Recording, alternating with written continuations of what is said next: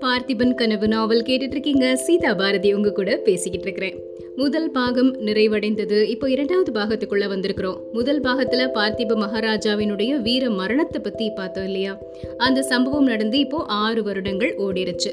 ஆறு வருடங்களுக்கு அப்புறமா ஒரு நாள் அதிகாலை பொழுதுல ஒரு வீரன் குதிரை மேல போயிட்டே இருக்கிறாரு. அந்த வீரன் பார்க்கறதுக்கு நல்ல வாட்ட சாட்டமா ஒரு போர் வீரன் மாதிரி இருக்கிறாரு.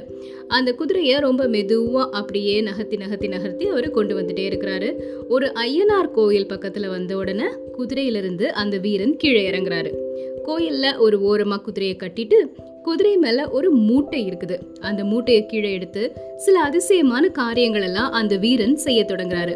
அந்த மூட்டையிலிருந்து புலித்தோல் ருத்ராட்சம் பொய் ஜடாமுடி எல்லாத்தையும் எடுத்து அணிஞ்சுக்கிறாரு. கொஞ்ச நேரத்துல அந்த பழைய போர் வீரன் உருவம் அடியோட மாறி ஒரு மாதிரி தேஜஸோட கூடிய சிவ யோகி மாதிரி அந்த இளைஞன் தோற்றம் கொண்டுட்டாரு. அவர் வேற யாரும் கிடையாது. அந்த வெள்ளாற்றங்கரையில ரணகளத்துல பார்த்திபனுக்கு வரம் கொடுத்த சிவனடியார் தான். முன்னாடி போட்டிருந்த அந்த போர் வீரன் உடைகளையும் ஆபரணங்களையும் ஆயுதங்களையும் மூட்டையாக கட்டி அந்த ஐயனார் கோயில்ல உடஞ்சு விழுந்திருந்த ஒரு மண் யானைக்கு பின்னாடி வைக்கிறாரு அந்த சிவயோகி. அப்புறம் குதிரையை ஒரு தடவை அன்போடு தடவி கொடுத்துட்டு அங்கிருந்து கிளம்பி ஒற்றையடி பாதை வழியா காவேரியின் இன்னொரு கரையை வந்து அடைகிறாரு. அவர் இப்ப எங்க வந்திருக்கிறாருன்னு பாத்தீங்கன்னா ஆரம்பத்துல நம்ம பார்த்தோம் இல்லையா? தோணித்துறை அங்கதான் வந்திருக்கிறாரு. படகோட்டி பொன்னனுடைய குடிசைக்கு பக்கத்துல வந்து நின்னு பொன்னா அப்படின்னு கூப்பிடுறாரு. உள்ள இருந்து சாமியார் வந்திருக்காரு வள்ளி அப்படின்னு குரல் கேட்டது. அடுத்த வினாடி பொன்னன் குடிசைக்கு வெளியே வந்து சிவனடியாரோட காலில் விழுறாரு. பின்னாடி வள்ளியும் வந்து நின்று வணக்கம் சொல்றாங்க. மூணு பேரும் இப்போ வீட்டுக்குள்ள போறாங்க. சிவனடியார் பொன்னனை பார்த்து பொன்னா மகாராணியும் இளவரசரும் வசந்த மாளிகையில தான் இருக்கிறாங்க? அப்படின்னு கேக்குறாரு. ஆமா சுவாமி இன்னும் கொஞ்ச நாள்ல நமது இளவரசரை எல்லாரும் மகாராஜான்னு கூப்பிடுவாங்க இல்லையா? அப்படின்னு கேக்குறாரு பொன்னன். ஆமா எல்லாம் சரியா நடந்தா அப்படிதான் கூப்பிடுவாங்க. சரி நீ உடனே போய் அவங்கள இங்க கூட்டிட்டு வர்றியா? அப்படிங்கிறாரு சிவனடியார். இதோ போறேன் அப்படின்னு சொல்லிட்டு பொன்னன் இளவரசரையும் மகாராணியையும் அதாவது அருள்மொழி தேவியையும் விக்ரமனையும் சிவனடியார பாக்குறதுக்கு பொன்னனோட வீட்டுக்கு கூட்டிட்டு வர்றதுக்காக போறாரு. வள்ளி இப்போ ராணி எப்படி இருக்காங்க? தெரியுமா? அப்படின்னு கேக்குறாரு சிவனடியார். வள்ளி சொல்றாங்க இளவரசர் பக்கத்துல இருக்கும்போது ராணி தைரியமா இருக்கிறாங்க. அவர் தள்ளி போயிட்டாருன்னா கண்ணீர் விட தொடங்கிடுறாங்க அப்படின்னு. சுவாமி இதெல்லாம் எப்ப சரியாகும்? இளவரசர் உண்மையிலே மகாராஜா ஆகிருவாரா? அப்படின்னு கேக்குறாங்க வள்ளி. சிவனடியார் எல்லாம் காலத்தோட கையில தான் இருக்கு. நமக்கு என்னமா தெரியும்? அப்படின்னு பதில் சொல்றாரு. அப்புறம் திடீர்னு வள்ளி சிவனடியாரை பார்த்து கேக்குறாங்க சுவாமி ஒரு காரியம் செய்யுங்களேன். நரசிம்மவர்ம சக்கரவர்த்தி இருக்காருல்ல. அவருக்கு ஒரு அழகான மகள் இருக்கிறா இல்லையா? அவளை பேசாம எங்க இளவரசர் விக்ரமனுக்கு கல்யாணம் பண்ணி வச்சிருங்களேன். சண்டை சச்சரவு எல்லாம் தீர்ந்து சமாதானம் வந்துடும் அப்படிங்கிறாங்க. நல்ல யோசனை தான் வள்ளி. ஆனால் இது என்னால் நடத்தி வைக்கக்கூடிய காரியம் கிடையாது. நீ வேணா நரசிம்மவர்ம சக்கரவர்த்தியை பார்த்து சொல்லு அப்படிங்கிறாங்க. நான் சக்கரவர்த்தியை எப்போவாது பார்த்தா நிச்சயமா சொல்லத்தான் போறேன் அப்படிங்கிறாங்க வள்ளி. அந்த சமயத்துல படகு கரைக்கு வந்து சேர்ந்த சத்தம் கேட்குது படகுல இருந்து இறங்கி வர்றாங்க அருள்மொழி தேவியும் இளவரசர் விக்ரமனும். குடிசைக்குள்ள வந்து சுவாமி அப்படின்னு சொல்லிட்டு சிவனடியாருடைய பாதத்துல விழுந்து வணங்குறாங்க. சிவனடியார் விக்ரமனை அப்படி தூக்கி எடுத்து அணைச்சுக்கிறாரு. ஆசீர்வாதமும் செய்கிறாரு ஆறு வருடங்களுக்கு முன்னாடி எதுவும் அறியாத பாலகனாக இருந்த விக்ரமன் இப்போ இளங்காலை பருவத்தை அடைந்து நல்ல ஆஜானுபாகுவா இருக்கிறாரு. விக்ரமன் முகத்துல வீரக்கலை தெரிஞ்சது.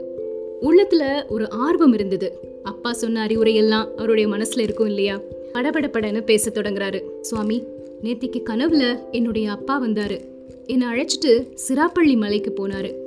அங்கே உச்சியில் பறந்துகிட்டு இருந்த பல்லவர்களின் சிங்கக்கொடியை காட்டினாரு. சுவாமி இனிமே என்னால் பொறுத்திருக்க முடியாது. நீங்கள் என்னை ஆசீர்வதிக்கணும் அப்படிங்கிறாரு விக்ரமன். என்னோட ஆசீர்வாதம் உனக்கு எப்பவும் இருக்கு. விக்ரமா வெறும் பதட்டத்தினால மட்டும் எதுவும் செய்ய முடியாது. நல்ல யோசிச்சு ஒரு காரியத்தில் இறங்கணும் அப்படிங்கிறாரு. ஆமா சுவாமி நல்ல யோசிச்சு தான் செய்ய போறேன். வர்ற புரட்டாசி பௌர்ணமி அன்னைக்கு சிராப்பள்ளி மலை மேலே பறக்கக்கூடிய பல்லவர் கொடியை எடுத்து எரிஞ்சிட்டு அங்கே புலிக்கொடியை பறக்க விட போறேன். யார் என்ன சொன்னாலும் இந்த தீர்மானத்தை நான் மாத்திக்கவே மாட்டேன் அப்படிங்கிறாரு விக்ரமன். உன்னோட தீர்மானத்தை நிறைவேற்றுறதுக்கு என்ன ஏற்பாடு செஞ்சிருக்கிற? புலிக்கொடியை பறக்க விட்டுட்டா மட்டும் போதுமா? அதை காத்து நிக்கிறதுக்கு படைகள் வேண்டாமா? பல்லவ தளபதி அச்சுதவர்மன் எப்படிப்பட்ட ஆளுன்னு உனக்கு தெரியும் இல்லையா? சும்மா பார்த்துட்டு இருப்பானா அப்படின்னு கேக்குறாரு சிவனடியார். சுவாமி அந்த கவலைலாம் உங்களுக்கு வேண்டாம். சோழ நாட்டு மக்கள் எல்லாருமே சித்தமாக தான் இருக்கிறாங்க. பொன்னனை கேட்டு பாருங்க சொல்லுவான். புரட்டாசி பௌர்ணமியில வீரர்கள் எல்லாரும் உறையூர்ல வந்து கூடுவாங்க. புலிக்கொடி உயர்ந்த உடனே அவங்க என்னுடைய படையில பகிரங்கமா சேர்ந்துருவாங்க. உறையூர்ல இருக்கிற பல்லவ சைன்யத்தை சின்ன பின்னமாக்கி அச்சுதவர்மனையும் சிறைப்படுத்திடுவோம் அப்படின்னு வீரத்தோட பேசுறாரு. இளம் கன்று பயம் அறியாதுன்னு சொல்ற மாதிரி ரொம்ப வேகத்தோட விக்ரமன் அந்த மாதிரி சொல்லிட்டு இருக்கிறாரு சிவனடியார் கிட்ட. சரி விக்ரமா இந்த அபாயகரமான முயற்சியில உனக்கு யாரு ஒத்தாசை செய்யறாங்க உனக்காக யாரு படை திரட்டுறாங்க? நீயும் வசந்த மாளிகையை விட்டு வெளியே போனதே கிடையாதே அப்படிங்கிறாரு சிவனடியார். ஐயா என்னுடைய சித்தப்பா மாரப்ப பூபதி தான் எல்லா ஏற்பாட்டையும் செய்யறாரு அவர் ரகசியமா ஒரு பெரிய படையை திரட்டி வந்திருக்கிறாரு அப்படிங்கிறாரு விக்ரமன். மாரப்ப பூபதின்னு சொன்ன உடனே சிவனடியாருடைய முகம் அப்படியே கருத்து போயிருச்சு. யாரு? மாரப்ப பூபதியா? அவனா இதெல்லாம் செய்யறான் அவன்கிட்ட உன்னுடைய உத்தேசத்தை நீ எப்ப சொன்ன? அப்படின்னு கேக்குறாரு. ஐயா சித்தப்பா முன்னாடி மாதிரி இல்ல. நீங்க கவலைப்பட வேண்டாம். இப்போ புது மனிதர் ஆகிட்டாரு என்னுடைய அப்பா விஷயத்துல அவர் நடந்துகிட்ட விதத்துக்காக ரொம்ப வருத்தப்படுறாரு. அதுக்கு பரிகாரமா இப்ப சோழ நாட்டின் விடுதலைக்காக உயிரை கூட கொடுப்பேன்னு சொல்றாரு அப்படிங்கிறாரு விக்ரமன். சிவனடியாரால நம்பவே முடியல. பக்கத்துல இருந்த அருள்மொழி தேவிய பார்த்து தேவி இது நிஜம்தானா? அப்படின்னு கேக்குறாரு. ஆமா சுவாமி மாரப்பு பூபதி இப்போ மனம் திருந்தியவன் மாதிரி தான் தெரியறான் அப்படின்னு சொல்றாங்க அருள்மொழி. சந்தோஷம் விக்ரமா உன்னுடைய முயற்சி நிறைவேறட்டும். அவசியமான சமயத்தில் நான் மறுபடியும் வருவேன். இப்போ போயிட்டு வரேன் அப்படின்னு எழுந்தாரு சிவனடியார். அருள்மொழி தேவி பொன்னனை பார்த்து பொன்னா நீ இளவரசரை கூட்டிட்டு படகுக்கு போ நான் இப்போ வந்துடுறேன் அப்படின்னு சொல்றாங்க. பொன்னனும் விக்ரமனும் படகை நோக்கி போறாங்க. அருள்மொழி தேவி இப்போ சிவனடியார் பக்கத்தில் வந்து அவங்க காலில் விழுந்து வணக்கம் செய்கிறாங்க அப்புறம் அவரை பார்த்து சுவாமி நீங்கள் யாருன்னு எனக்கு தெரியாது. உங்களை பற்றி நான் நிறைய சந்தேகப்பட்டிருக்கிறேன். ஆனா நீங்கள் எங்கள் நன்மையை நாடுறவர் அப்படிங்கிறதுல எந்த சந்தேகமும் இல்லை. அதனால நீங்கள் யாருன்னு தெரிஞ்சுக்கவும் நான் ஆசைப்படல. நீங்கள் யாராக இருந்தாலும் சரி எனக்கு ஒரு வரம் தரணும். உங்களை விட்டா எனக்கு வேற கதி கிடையாது அப்படிங்கிறாங்க அருள்மொழி தேவி. அவங்க பேசுறதை கேட்ட உடனே சிவனடியாருடைய கண்கள்ல அப்படியே கண்ணீர் துளிர்க்க ஆரம்பிச்சது. என்னால முடிகிற காரியமா இருந்ததுன்னா கட்டாயம் செய்கிறேன் அம்மா கேளு அப்படிங்கிறாரு. என்னுடைய பிள்ளையுடைய உயிரை நீங்க காப்பாத்தி தரணும். சுவாமி இப்போ அவன் செய்ய போற காரியம் வெற்றி பெறும் அப்படிங்கிற நம்பிக்கை எனக்கு இல்லை. மகா சக்தி வாய்ந்த பல்லவ சக்கரவர்த்தியை எதிர்த்து இளம் பிள்ளையால என்ன செய்ய முடியும்? எல்லாம் தெரிஞ்ச நீங்களும் இந்த காரியத்துல இவனை ஏவி விட்டுருக்கீங்க. உங்க நோக்கம் என்னன்னு எனக்கு தெரியாது. சுவாமி என்னவா இருந்தாலும் அவனோட உயிரை காப்பாத்தி கொடுக்கக்கூடிய பொறுப்பு உங்களோடது அப்படின்னு தழுதழுத்த குரல்ல சொல்றாங்க ராணி. உயிரை காப்பாத்தக்கூடிய சக்தி வாய்ந்தவர் கடவுள் மட்டும்தான். ஆனாலும் உனக்கு ஒரு உறுதி சொல்றேம்மா.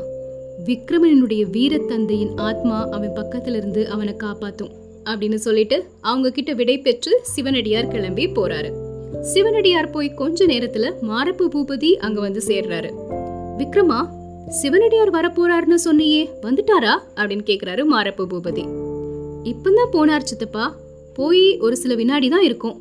கொஞ்சம் முன்னாடி வந்திருக்க கூடாதா? அப்படின்னு விக்ரமன் சொல்லிட்டு சிவனடியார் போன அந்த திசையவே பார்த்துட்டு இருக்கிறாரு அதை பார்த்த உடனே மாரப்பன் இந்த சாலை வழியா தானே போயிருக்கிறாரு?